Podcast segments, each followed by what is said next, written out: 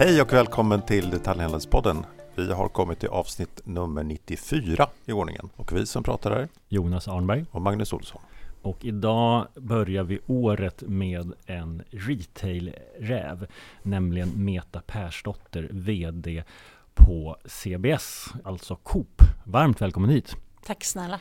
Alltså ditt CV Meta är otroligt. Förutom att du är styrelseproffs i massa olika häftiga retailbolag så har du en bakgrund från IKEA, Stadium, Duka, Rusta bland annat. Och nu är du VD för Coop eller CBS. Du kommer få reda ut det här, men man kan väl säga att det är det du ratt- driftar Coop i Stockholmsområdet. Absolut, det kan man säga. Vi ska också säga till alla, ni hörde ju att Magnus presenterade dagens avsnitt, så Magnus är tillbaka. Fantastiskt. Ja, du har jobbat i ett och ett halvt år med att mergea Happy Homes med någon eh, lämplig och nu blev det Mästergruppen. Så blev det. Mycket spännande. Det har gjort att Magnus har varit borta en del. Det kommer också göra att du är borta en del till framåt. Det stämmer. Det blir lite annat uppdrag och det kommer kräva mer tid. Men Magnus kommer vara med på distans och det kommer säkert vara så att jag får ha ett och annat avsnitt själv och kanske med någon gästhost. Eh, Så hör av ni er om ni är sugna på att vara med. Eh, Med det så drar vi igång. Dagligvaruhandeln är ju den största och kanske mest intressanta branschen, inte minst ur ett makroperspektiv. Vår vän Ola Nevander på Makrologik som har varit med flera gånger i podden och som är konjunkturspanare la ut ett bra diagram här där Riksbanken, man jämför räntekurvorna, Riksbankens prognos mot alla bankers prognos och det är en väldigt stor skillnad där bankerna tror på räntesänkning redan i vår medan Riksbanken håller uppe och vågar inte liksom ropa faran är över. Och då känns det ju väldigt fint att ha dig här med eftersom du vet hur priserna kommer utvecklas. Eller åtminstone har en insikt i dagligvaruhandelns prissättning som är en viktig del av inflationen. Vad, vad händer? Höjer ni priserna eller sänker ni dem? Nej, alltså vi, över tid har vi verkligen jobbat för att sänka priserna. Eh, sen har vi ju följt med såklart utifrån hur utvecklingen har sett ut. Och vi alla vet ju hur det har sett ut med allt som har gått åt fel håll med hyror med mera, el. Så att vi har ju verkligen varit hårt belastade under en lång period. 24 kommer nog se likadant ut. Det är absolut 12 månader till där vi kommer jobba. Men sen tror vi att det finns en lättnad någonstans andra halvåret då 2024.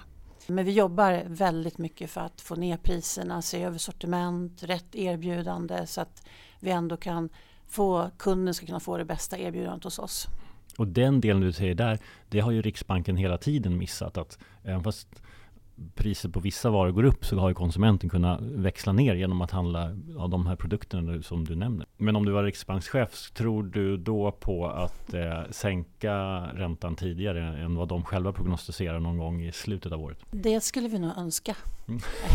Så kan man nog säga om man fick leka vara riksbankschef för, för ett kort ögonblick. Men eh, det är ju ansträngt läge för så otroligt många. Och nu ser vi ju att det spelar egentligen ingen roll vad du har för storlek på din plånbok. Så alla är ju väldigt mycket mer försiktiga med sina inköp och man planerar mycket mer. Vi ser ju de här mönstren att man lagar mer mat hemma, man går inte lika mycket. Så att det är väldigt många branscher som påverkas av det finansiella läget tycker jag i Sverige just nu. Och eh, när det är tufft så blir ju priset viktigt och vi har ju hört många rapporter om att det är Willys och Lidl framförallt som har skördat det senaste året i den mån man kan, man kan prata om att det har gått bra för någon men, men det har i alla fall gått rätt. De har tagit andelar från både er och ICA. Vad, vad tror du om, om framtiden liksom, för er del? Kommer ni kunna ta tillbaka någonting eller är det en ny har priset blivit liksom det viktigaste? Priset är absolut det viktigaste men jag håller inte riktigt med om att det är bara är Willys och Lidl som har tuffat på utan vi, vi kan se olika mönster på stora Coop-konceptet i relation till Coop. Men vi ser också vår onlineaffär där vi idag kan ändå, vi har som Stockholms billigaste onlinekasse om du är medlem hos oss. Och tittar du på den prisutvecklingen så är vi faktiskt billigare än de du nämnde tidigare.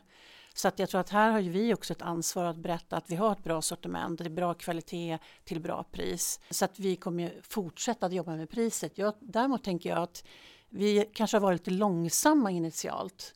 Eh, att vi har blivit lite mer på tå. Vi är mycket mer tycker jag, innovativa. Jag tycker vi gör saker med en helt annan, som vågar testa, pilotera, bygger sortiment på annat sätt. Vårat EVM är också jättespännande att kunna jobba med att utveckla. Så att någonstans eh, när det blir lite kris så finns också man ser att det händer bra saker tycker jag i vårt bolag där vi är mycket mer snabbare till marknaden och det, det har faktiskt varit positivt både för oss och för våra kunder och framförallt de som är medlemmar hos oss som får ett bra pris i sin medlemskasse. För visst lanserade ni också extra konceptet? Ja, det gjorde vi ju under 21-22 mm. Eh, och nu är det ju ett närmare 60-tal extra butiker totalt i Sverige och vi har, ska precis öppna våran fjärde. Mm. Ser ni att, det, ser ni att den, det konceptet har en annan utvecklingskurva än det, övriga? Absolut, och det är ju försäljningsmässigt ser man att det är som rätt i marknaden. Jag tror det är viktigt att alla kedjor har alla typer av erbjudande och koncept.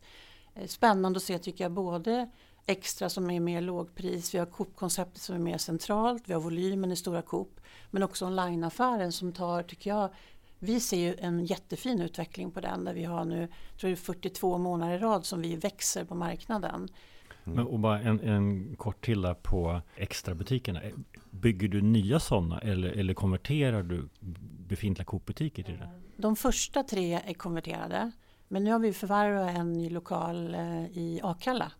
Så den, det blir den första vi bygger själv från start då. Så att vi ställer inte om ett eget koncept utan det är från en, en hel omställning.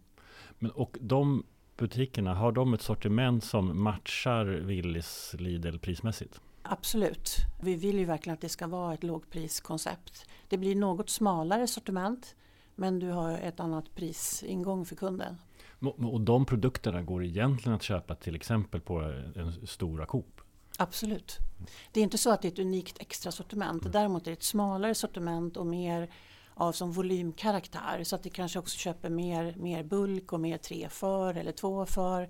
Så att det är, men det är fortfarande du, kan, du känner igen sortimentet. Ja, men det, och det, är också, det, är, det är uppenbart att människor tänker butiksformat när man väljer butik. Så att säga. Att Coop kanske alltid har haft massa produkter med lågt pris. Men perceptionen när det blev prischock och lågkonjunktur är nu går jag till Lidl.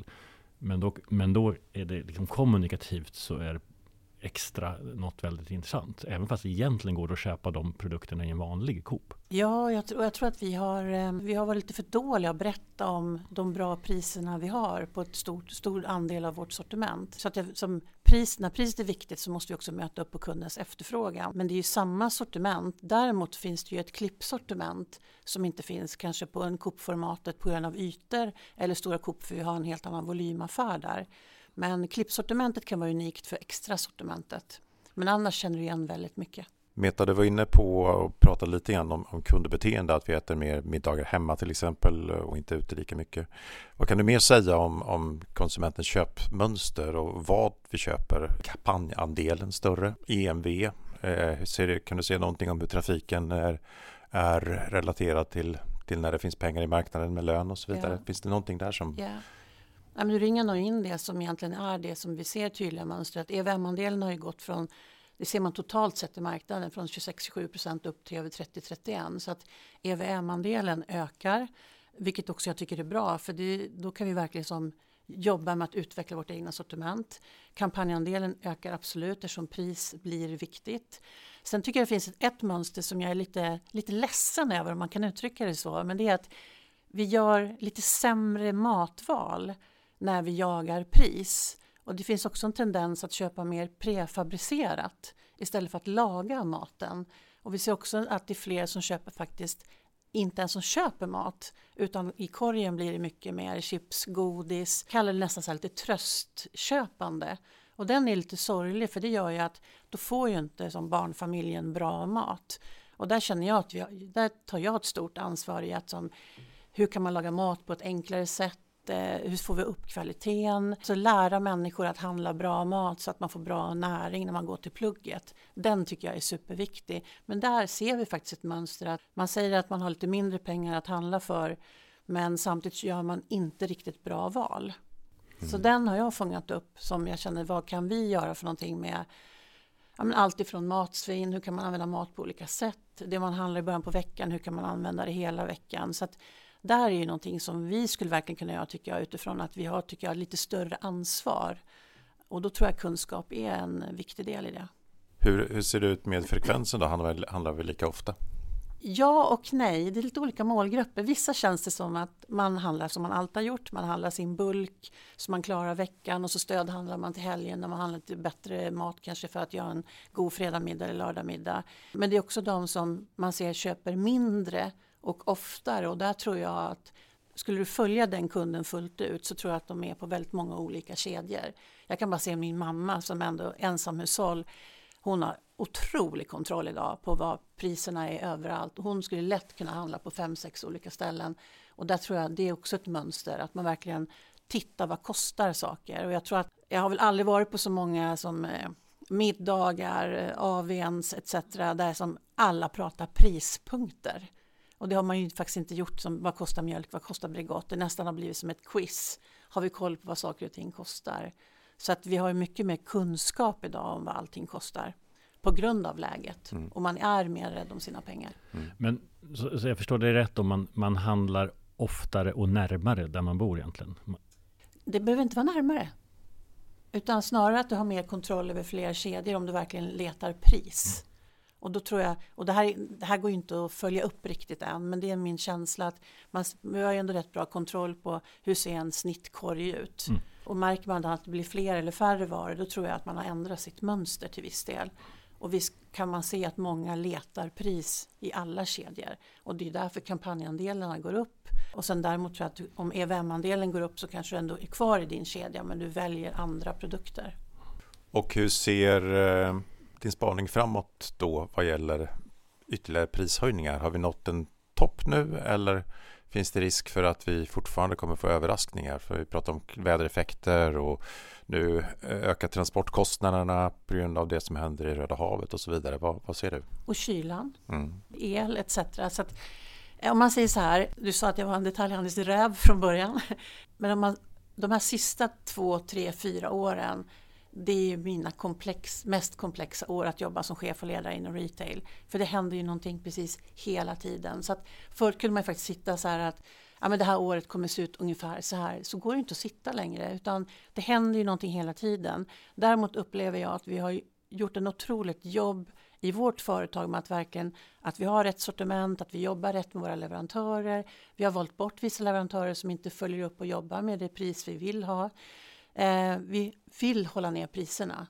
Sen är jag ödmjuk och säger att det kan hända något som gör att vi måste ändå följa med. Om det är transportkostnader eller om det elen går upp. Det är kallt i tre månader framåt. Klart att det påverkar våra kostnader. Men jag tror att de här värsta pikarna har varit.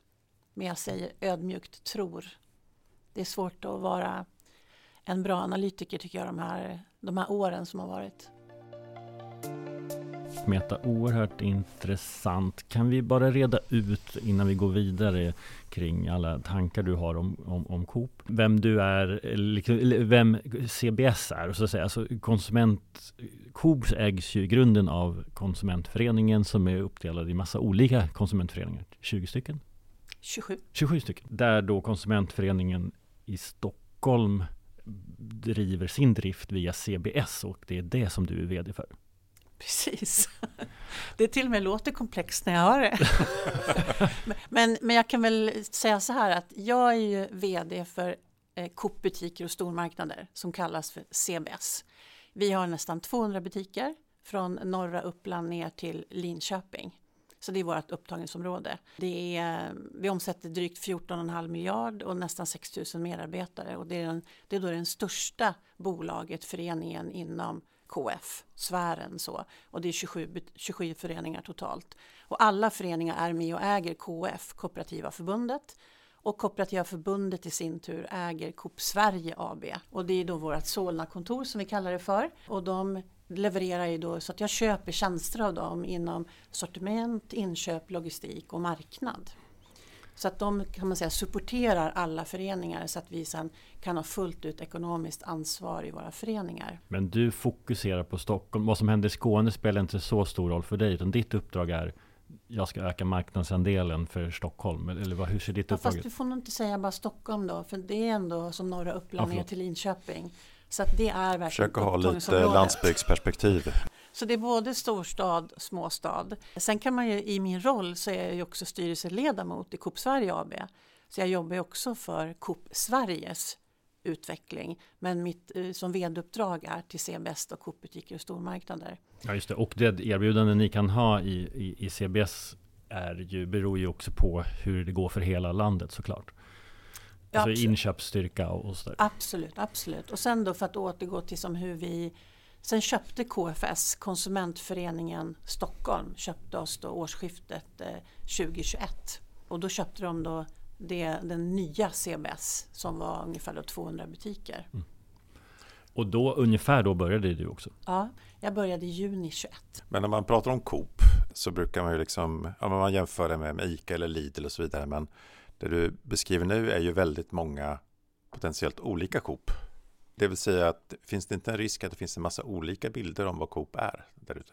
Jag hoppas ju inte det. Och, men det här är ju också ett jobb som jag känner att jag, jag tillsammans med, det är ju sju stora föreningar som verkligen står för majoriteten av omsättningen som är drygt 44 miljarder idag. Vi sju jobbar jättenära tillsammans och vi jobbar ju också för som Coop Sveriges strategi och riktning framåt. Så den strategiplanen som finns den står vi ju alla bakom och jobbar tillsammans med. Men vem att- bestämmer den? det gör vi i styrelsen i Coop Sverige AB. Mm. Så att, eh, och det är ju den som sen då VD CSAB Marie Nygren utför. Och det är här som man kan gå lite grann bort, som vem leder Det är vem. fruktansvärt rörigt. Ja, Ja. Men, men om man som, då har CSAB sitt tydliga uppdrag att de ska leverera sortiment, inköp, logistik till alla föreningarna. Sen är föreningarna ansvarig för butiksdriften i alla kanaler, kundmötet på alla sätt eh, och sen hela medarbetaransvaret. Och det är vi som också ansvarar för hur butikerna ser ut, att vi etablerar, att vi förvärvar nya. Alltså hela, man säger, det finansiella ansvaret är i föreningen. Och att det är förvirrande för mig och Magnus spelar ju inte så stor roll egentligen. Men så länge Lite. du vet vad du ska göra så att Ja, säga. Men, det- men, och det vet du. Men, ja, absolut, jag har sån, sånt fokus på vad jag ska göra för någonting. Men jag vill ändå understryka att det är jätteviktigt att oavsett om jag handlar i Skåne eller i Stockholm eller i Umeå så ska jag ju känna att det är ett Coop som kund, alltså som konsument. Och det är ju vårt gemensamma ansvariga, alla vi vd då i föreningarna. Och därav att vi som jobbar ihop oss, att vi som har en plan för Coop Sverige AB. Och det vi kallar som Coop, Coop Sverige, som, för den är ju viktig att den riktningen är tydlig. Men Coop Sverige AB är inte ett huvudkontor, det är ett supportkontor. Ja, det är ett service supportkontor. Och vi, vi betalar en avgift till dem för att få en viss service. Och då är det just inom sortiment och logistik inköp. Såklart. Ja, men vi, låt oss foka på ditt uppdrag nu då. Och om vi börjar med att vara taskiga liksom. Lidl är billigast, ICA bäst, vad är Coop? Coop har en riktning av att bli Sveriges bästa matkedja. Och det är mitt absoluta fokus. Det är min vision när jag jobbar att vi ska vara en riktigt bra matkedja. Och när jag pratar om bästa så handlar det om sortiment, kvalitet, hållbarhet. Medarbetarna ska trivas bäst hos oss. Så att bästa för mig har varit någonting vi målade upp då för drygt två år sedan. Så det är vår vision i CBS som supporteras då av vår nya ägare KFS. Vad, eh, vad, vad är ditt uppdrag? Vad ska du liksom lyckas med för Mm. att göra Coop? Nej, men om man säger så här, innan vi blev uppköpta av KFS, Konsumentföreningen Stockholm, så hade jag börjat att jobba fram en plan tillsammans med CBS ledningsgrupp som byggde mycket på att vi ville bli Sveriges bästa matkedja. Vi ville verkligen jobba med att fortsätta att etablera och tillväxt i fokus. Att vi ville få in nya medlemmar och att vi verkligen skulle kommunicera vem är Coop? För det kan jag ärligt säga också när jag började jobba på Coop. Jag, började, jag hade först ett uppdrag i Coop Mitt innan jag kom till CBS. Men jag har ju nu precis varit fyra år på Coop och jag jobbade ganska länge med som vem är Coop? Så när du säger lite så här elakt till mig att någon är bäst och någon är billigast. Det var också för mig viktigt som vem är vi? Där har vi jobbat nu mycket med som att landa in vår målbild, vad vill, vi- vilken resa är vi på? Där vi jobbar mycket mer med mat och matmarknad. Så att mitt huvuduppdrag nu har också så KFS ställt sig bakom väldigt tydligt när de förvärvade oss. Och då är det fortfarande tillväxt, etablering, lönsam kedja såklart i alla kanaler. Eh, onlineaffären ska bli lönsammare och den har vi jobbat lite extra med. Att vi verkligen bygger bra matkunskap, bra matinspiration. att vi verkligen har tagit ett stort omtag om alla våra butiker. För vi hade alldeles för stor skillnad mellan den lägsta och den bästa butiken och då pratar jag både uttryck som lönsamhet och även utbilda våra medarbetare. Så att det första jag drog igång det var ju var ett bra ledarskap. Och sen blev det ledarskap med genomförandekraft. Och för att kunna göra det så har vi verkligen jobbat med att utbilda oss med som kunna göra den här som pitchen, vem, vem är vi? Och att medlemmarna för oss är ju jätteviktiga för de är ju med både och äger oss och kan verkligen vara med att påverka. Och för mig har det varit viktigt att få ut att vi har ett bra medlemsprogram och vad det innebär. Och så sent som nu hela hösten har vi haft egentligen första reklamen om vem vi är. För den var det viktig för mig att som var, varför ska man välja oss om man är på en parkering när du har tre, fyra kedjor? Då var det viktigt för mig att få också det här faktat att vi hade Sveriges bill, eller Stockholms billigaste onlinekasse. För det har vi inte kunnat sagt riktigt förut fast vi har känt till det. Då hjälpte ju Priskollen faktiskt till med oss att gjorde den analysen. Och det hjälpte oss mycket att kunna som förklara vem vi är. Så att um, här, de här delarna har varit viktiga för mig. Sen är det en del som har varit med i allting och det är hållbarhet i alla steg eller i alla led. Och det har egentligen varit den viktigaste delen när KFS köpte oss. Så att i mitt ägardirektiv så står det som rad ett hållbarhet i alla led. Och det känns ju som att väldigt utifrån perspektiv då att där har ni ju lyckats. Och, och, om man, alltså, och, och, nu också ännu mer utifrån då kanske lite taskigt då att eran kund och, och när, det, när Coop eller konsumentföreningen bildades en gång i tiden var det för att se till att alla fick eh, tillgång till billig mat eller hur nu visionen var. Medan mm. nu är det eh, för till för medelklassen som gillar hållbarhet. Och, där ni verkligen har lyckats. Men eh, håller du med om den beskrivningen eller, eller är den liksom Stockholmsdryg? Eh, ja, det skulle jag vilja säga att jag tycker att den är. För det är faktiskt för de många. Och därav att vi jobbar också mycket med pris och kvalitetsstegen. Och sen tycker jag att det har, alltså vi har ju en stor mängd ungdomar som kommer in i det kooperativa och vill vara med och påverka, vill vara medlem och väljer oss för andra kedjor för att pengarna kommer tillbaks i systemet till bättre butiker, bättre priser, bättre... Men förstår kunderna det här? ja, det, är den, det är den vi har hållit på med nu och därav att vi gjorde den här reklamfilmen, att vi håller på att prata kommunikativt mycket, mycket mer. För att vi har varit för lågmälda med att mm. berätta hur bra vi är. Och samtidigt så är det inte så lätt att paketera det här med som, vad är en kooperativ idé 2024? Och jag är väldigt mycket som hur blir vi modernare? För att även om vi har haft samma idé med det är bra pris, bra butiker sen ja, men det är 125 år.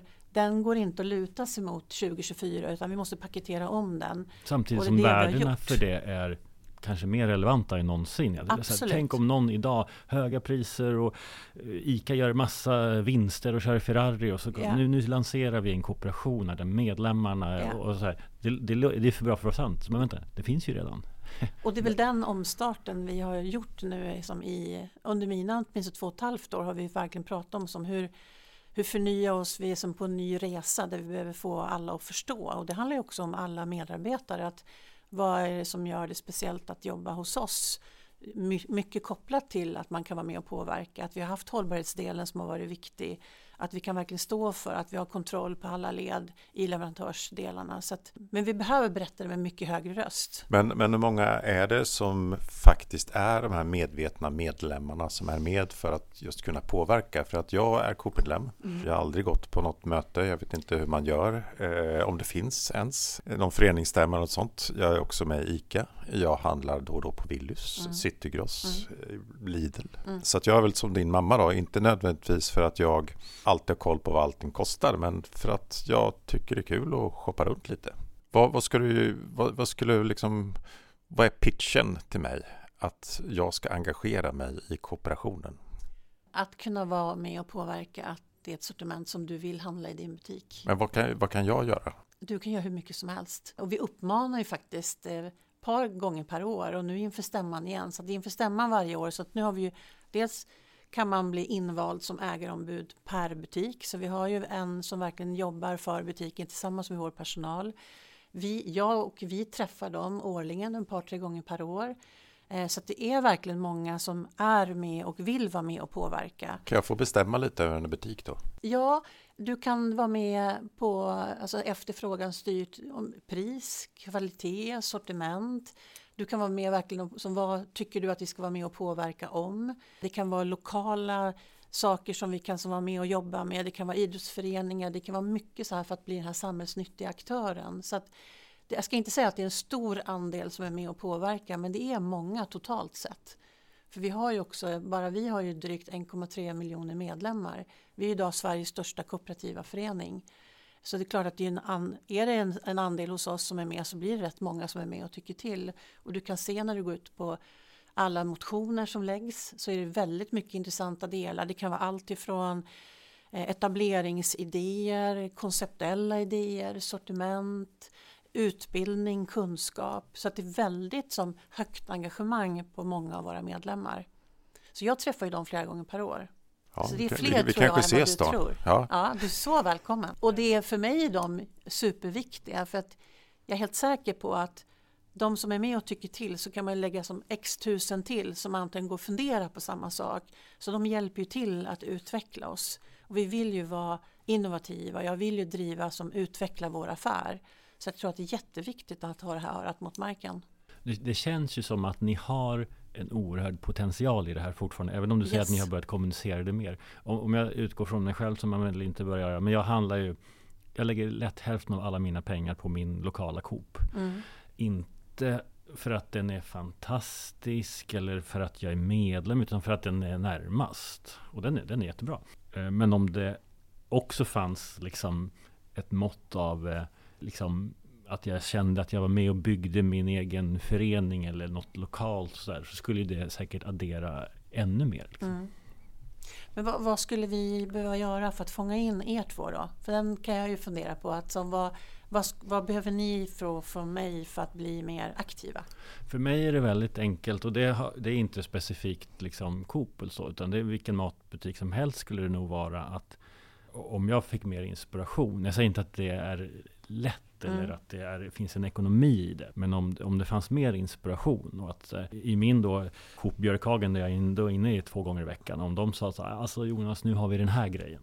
Mm. Eller nu har vi det här, mm. på fredag ska du laga det här. Alltså jag hade köpt det direkt liksom. Mm. Och jag tror inte att jag är så styrd så mycket av eh, att handla billigt. Sen när jag är i en butik så och det finns två varor som jag uppfattar som likvärdiga så klart att jag tar den billigaste. Men det är inte det som avgör så mycket besöket utan det är mer då vad jag tycker det är roligt att handla mm. och laga mat och så. Och mm. kan Coop hjälpa till i den inspirationen då hade det varit fantastiskt. Mm. Sen jag, jag förstår att jag inte öppnar en ny dörr liksom utan det är väl något ni har hört förut och jag förstår att det är svårt att leverera på men jag, upp, jag upplever fortfarande att det är ganska jag tror att i min lokala butik så skulle de kunna leverera på det lite bättre, ganska enkelt. Mm. Det är väldigt stor skillnad uppfattar jag mellan olika, och det är ju inte bara hos er, men, men olika nivåer i liksom kundmötet. Eh, jag har varit i Coop-butiker som är fantastiska mm. och jag har varit i Coop-butiker som inte är lika fantastiska mm. om jag tycker mig så. Och det, mm. det gäller inte bara eh, dina butiker utan rent generellt så är ju statusen eller liksom nivån väldigt ojämn. Mm. Och det skapar också en, tyvärr så blir förväntansbilden något, något lägre då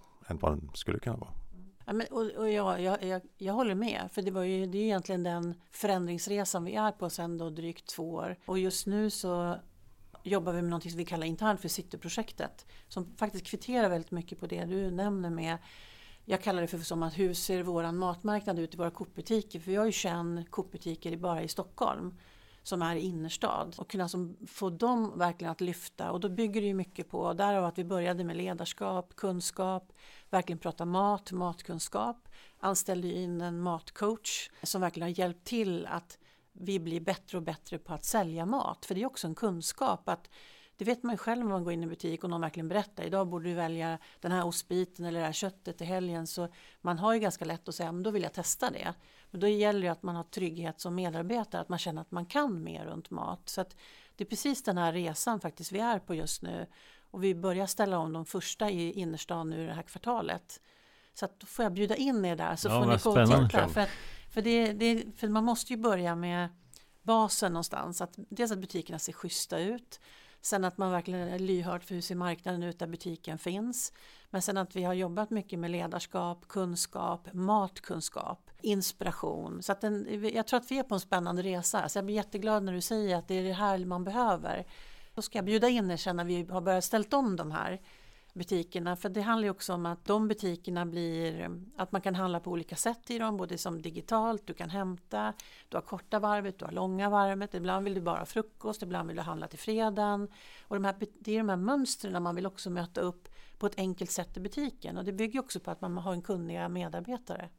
Så att det ska bli jättespännande att få göra det här under det här året. Så att 24 blir fokus för mig att som få upp den här nivån ett hack till och vi ska provtrycka det då i Stockholms innerstad.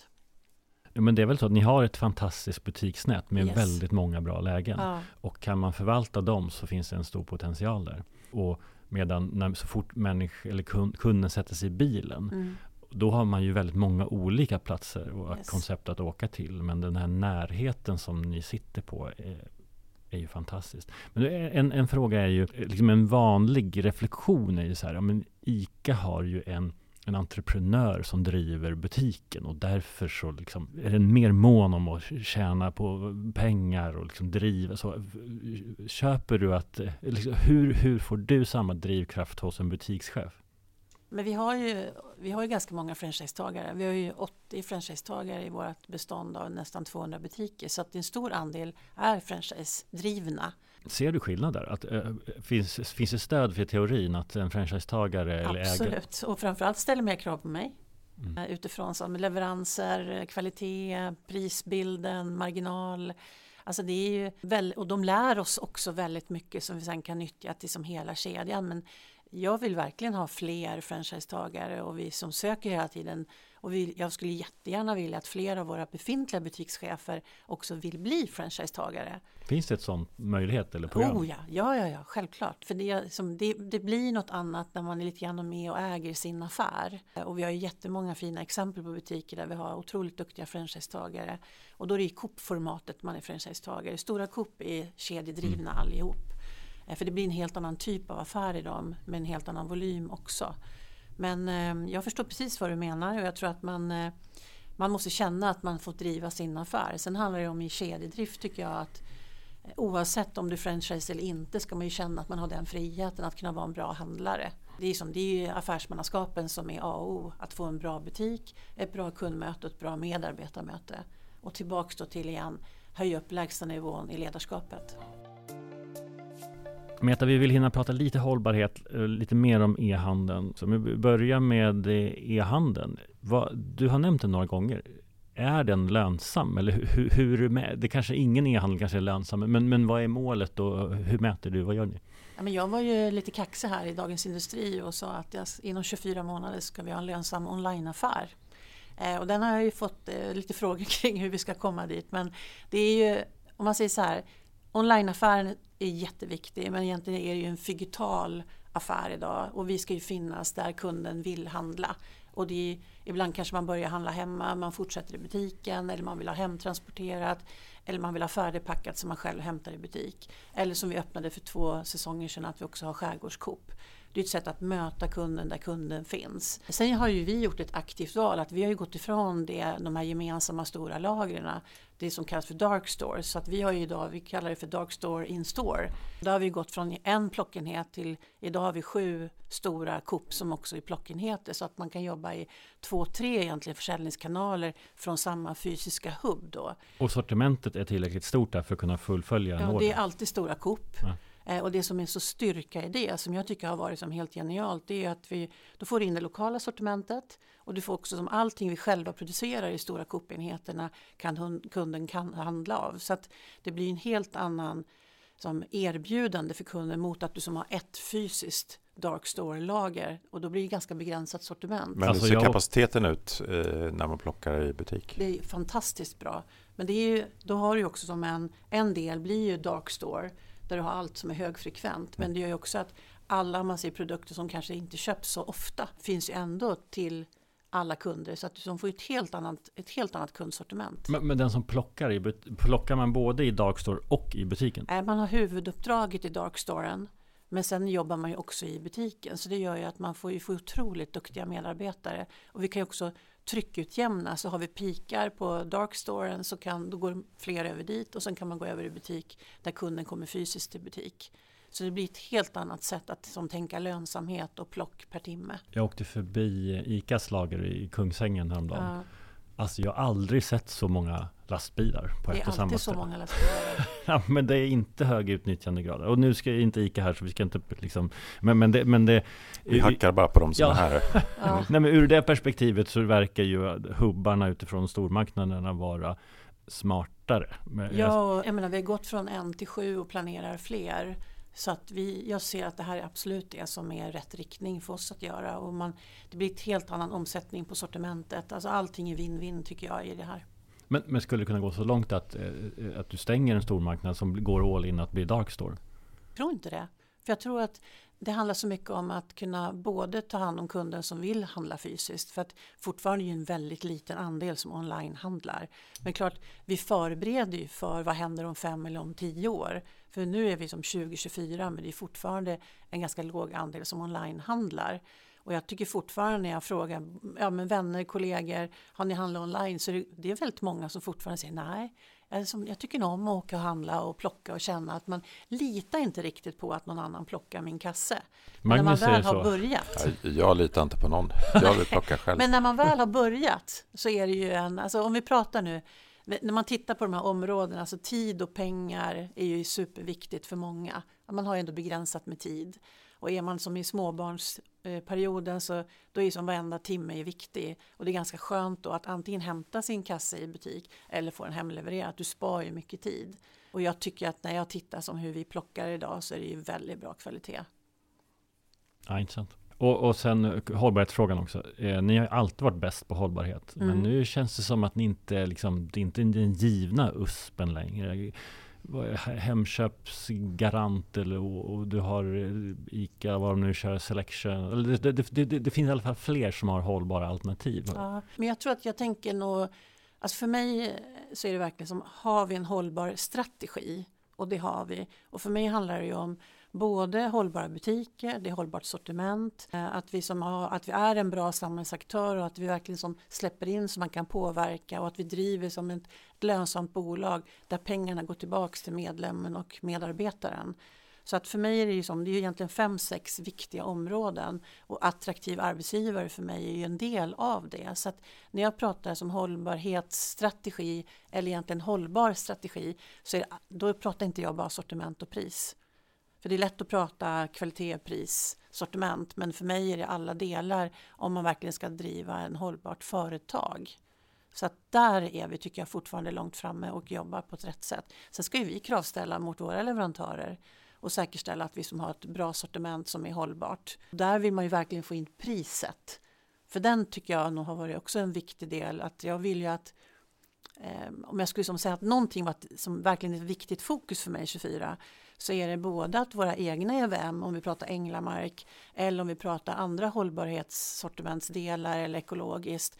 Jag skulle vilja att vi verkligen får ner priset mm. så att vi kan få upp volymerna. Då, då kan verkligen de många handla ett bättre kvalitativt sortiment. Ser där man idag väljer bort det, tror jag. Har Änglamark gått ner nu sista tiden för att det har varit sånt fokus på pris? Gått ner. Har försäljningen minskat av Änglamark-produkter? För att, för att Le, Läget ganska lika. Men jag kan inte heller säga att alltså, jag tycker vi ska satsa mycket mer på det. För det är ett helt fantastiskt bra sortiment. Men det säger sig själv att vi måste också lägga det på, på rätt prisnivå. Mm. Så den tänker jag var men ganska där, kravställande. Men där måste man också göra skillnad på, på EMV och EMV där ju Änglamark eh, Absolut. är betraktat som ett riktigt varumärke där man liksom gjort jobbet i grunden till skillnad från yeah. instegssortimentet. Och, och, jag tänker en annan intressant koppling till det är ju att titta på hur, hur leverantörerna jobbar med sitt sortiment. Yeah. För att det har ju varit en en inflammerad diskussion minst sagt de senaste åren om vem som är ansvarig för prishöjningar och vem som tjänar pengar och, och man har pratat om krympflation och det ena med det andra. Hur, hur ser relationen ut till, till leverantörerna nu efter två år av, av prishöjningar? Jag hade förmånen att vara med bara för några månader sedan på Coops stora leverantörsträff och träffade verkligen många leverantörer och jag upplever att jag, menar, jag tror alla kedjor har ju ställt mycket mer krav mot leverantörerna utifrån hur läget är. För att marginalerna har krympt för alla oavsett vilken kedja man är och vilket prisläge. Så att relationerna tror jag ändå är ganska okej. Okay. Sen tror jag att vi har upplevts tuffare än vad vi kanske har varit tidigare och det tycker inte jag är någon nackdel. Vi ska ju också kravställa så att det blir en win-win för oss med. För att sen har vi så mycket andra kostnadsnivåer att jobba med sen generellt sett i kedjan. Men jag skulle ändå säga att det är schyssta relationer. Men jag tror att vi har upplevts tuffare och det tycker jag är bra. Men ni får också, hur ni än gör så får ni skit. För att å ena sidan så vill man att ni håller nere priserna ja. så, att, så att inflationen ja. går ner och ja. att Riksbanken kan börja sänka räntan. Ja. Å andra sidan så, så, så, så, då pratar man om att ni liksom inte tar hand om leverantörs-Sverige. Mm, fast det tycker jag nog att vi gör. Men jag tycker det är viktigt att vi som är vi ska vara en kravställande kedja. För jag menar, till syvende och sist så landar det som i vårt resultat per butik. Och jag förstår att många retailers idag har svårt att som har kvar butikerna man, som man stänger ner för att man har inte råd att ha de här kost, höga kostnadslägena som är generellt. Det är ju inte bara sortimentet som kostar. Så att jag tror att vi måste vara mer kravställande men det kan ju också bli att vi kanske har ett mer begränsat sortiment för man kan inte ha samma stora bredd. Och jag tror också att det kommer att ske mer skillnad mellan extra stora Coop och Coop över tid. Och jag tror du kommer se det även i andra kedjor. Uppfattar du att leverantören har ändrat sin produktstrategi under, har man gått mot mindre förpackningar? Har man gör, ändrat nyhets liksom, takten på nyhetssläpp? Jobbar man själv med någon form av, av lågprisidé? Mm, jag har inte riktigt full insyn i hur de jobbar så eftersom jag inte sitter riktigt i de samtalen. Men alltså nyhetslanseringarna upplever jag är fortfarande viktiga för alla och de är också jätteviktiga för oss. Vi vill vara med och lansera nyheter, det tycker jag är en jätteviktig del i allt sortiment. Så jag tror att vi ehm, Sen ser vi ju att det finns en utveckling där man kanske även då i stora brandsen jobbar mer med som pris och kvalitetsstegen på ett annat sätt. Och där kommer det bli en spännande också dialog, diskussion kopplat till nästan alla vi dagligvaruhandlare har ju egna EVM också i vår pris och kvalitetsstege så att vi har ju ändå begränsad plats på hyllan. Så den här blir väl en spännande diskussion att följa upp framåt hur det kommer att bli. Ja men det är ju otroligt intressant. För, för traditionellt om man eh, generaliserar så har det varit så att varumärkena har ett lite högre pris än vad detaljhandelns och era egna varumärken yeah. har. Yeah. Och nu enligt livsmedelsföretagen så 70% av alla i leverantörsledet har eller håller på att ta fram mm dåligt lågprisalternativ. Mm. Och då undrar man ju, skjuter de sig själva i foten genom att bara ta, stoppa in en lågprisprodukt där de tidigare haft en, en produkt till högre pris? Eller liksom var, vart, vilken plats i hyllan ska de få? Den är, den är faktiskt jätteintressant. Jag tror att det kan bli så att man kanske jobbar mer med alltså, begränsade inköp. Så att man kanske lanserar en produkt till ett visst pris, den får, får en viss plats man har en genomförsäljning och så går man tillbaka till sitt ordinarie sortiment. Så jag tror snarare av och på. Alternativt om det verkligen som är en no-brand. För det handlar ju också om, kommer vårt varumärke vara med eller inte? Men instegspriser behövs alltid och instegsvaror. Men skulle jag verkligen som prata utifrån med verkligen som Coop-kostymen så vill jag ju hellre jobba och sälja våra egna EVM-sortimenter som vi har. Vi har extra sortimentet, vi har Coop och vi har Änglamark. Och det är så otroligt bra sortiment så det gäller ju verkligen att det är någonting som trumfar det som skulle göra att man väljer bort det. Men vi har jobbat så många år med att utveckla de här tre nivåerna så att jag skulle verkligen säga att då måste det vara något riktigt extra bra som gör att man vill välja in det och då tror jag kanske mer att det blir klipp, klippmaneret. Att man köper en viss volym, har en viss kampanj, en viss aktivitet och sen går man tillbaks till bassortimentet. Idag enligt dagligvarukartan så har Coop 17,5% marknadsandel och det gäller ju hela, hela Sverige. Då. Du kanske har större i i, i CBS-land. Men eh, hur stor är marknadsandelen om fem år? Ja, den ska definitivt vara... Nu, nu är det så här, marknadsandelen har ju så mycket att göra också med hur växer konkurrenterna, hur förändras marknadskartan. Men att jag ska ligga på drygt 20 är mitt korta mål, så att som inom 3 till 5 år. Det är offensivt. Mm. Det har också hänt ganska... Det är en spännande marknad på så sätt att, så som du inledde med, att det har hänt väldigt mycket de sista yeah. åren. Det, det gör väl också att det finns möjligheter. För tidigare har det varit, har man pratat om marknadsandelar i, i liksom decimalform i hur det förflyttar sig över åren. Men sista året har det varit rejäla förflyttningar. Och det blir ju det av fokuset. Vi, jobbar, vi har ju satt en helt ny etableringsstrategi. I år har vi tre stora Coop som vi öppnar. Vi kommer fortsätta verkligen att leta nya lägen. Vi, jag tycker vi sätter väldigt bra butiker när vi nu gör omtag och gör dem rätt på en gång. Så att vi, jag tycker att vi är på en bra resa och onlineaffären ska vi som inte tappa bort nu på vägen för nu har vi gjort något bra. Vi leder mycket innovation och utveckling. Jag tycker det finns något spännande i obemannade butiker, hybridbutiker. Igen, att kunden kan handla när man vill handla. Kombinationer mellan som obemannat och hämta skåp. Skärgård, hämta skåp. Det finns ju massor med kombinationer som vi verkligen har jobbat med hos oss sista två, tre åren som vi är ganska ensamma om. Så att den tillväxtresan är vi ju på redan idag och det, det, är ju mitt uppdrag sedan två år. Vad tror du kan hända mer inom just formatutveckling? Utan att säga för mycket så tror jag det kan finnas någonting under ordet nya samarbeten. Mm. ska man inte heller underskatta. ska man inte underskatta. Vad betyder det? Alltså en Coop hylla på OKQ8 eller? Vad? skulle det kunna vara. Men jag, jag tänker också när vi lanserade, jag fick ju vara med och lansera första Coop Mini, den obemannade. Då såg vi till att det var som på en, att det var en mack, så det var trafik dit, att det finns en pizzeria eller det finns ett gatukök. Alltså det finns ju den typen av samarbeten som vi gjorde då. Men det finns ju nya spännande samarbeten framåt. Att hur, hur ser man till att man får maximal trafik och att kunden spar tid igen och att det blir som en effektivt stopp om jag vill handla fysiskt. För det får vi nog hålla isär tänker jag i det här digitala. Mm. Är det fysisk handel vi pratar om? Eller, för, för mig är den ganska så här sömlös nu. att Man kan ju börja och sluta på väldigt många olika sätt. Och du kan ju verkligen jobba med din mobil på ett nytt sätt tycker jag. Där vi också har Jobba tidigt med Scan Pay och att man kan börja hemma, avsluta i butik. Du kan handla med Scan Pay i butiken. Det är ju sex betalsätt nu. Det finns ju många kombinationer där jag tror vi kan göra mycket, mycket mer som är jättespännande. Men A och O är att vi ska sälja riktigt bra mat. Vi ska ha schyssta matmarknader och vi ska bli duktigare på matinspiration. Den tar jag verkligen med mig. Meta Persdotter, stjärna på Coop, VD för CBS. Det har varit en fröjd att ha med dig här och vi tror att vi anar lite mer om vad som kommer hända under 2024 och ska följa dig med stor spänning. Tack att du var med. Tack snälla för att jag fick komma. Och tack till alla er som lyssnat. Vi hörs snart igen. Hej då! Hej då!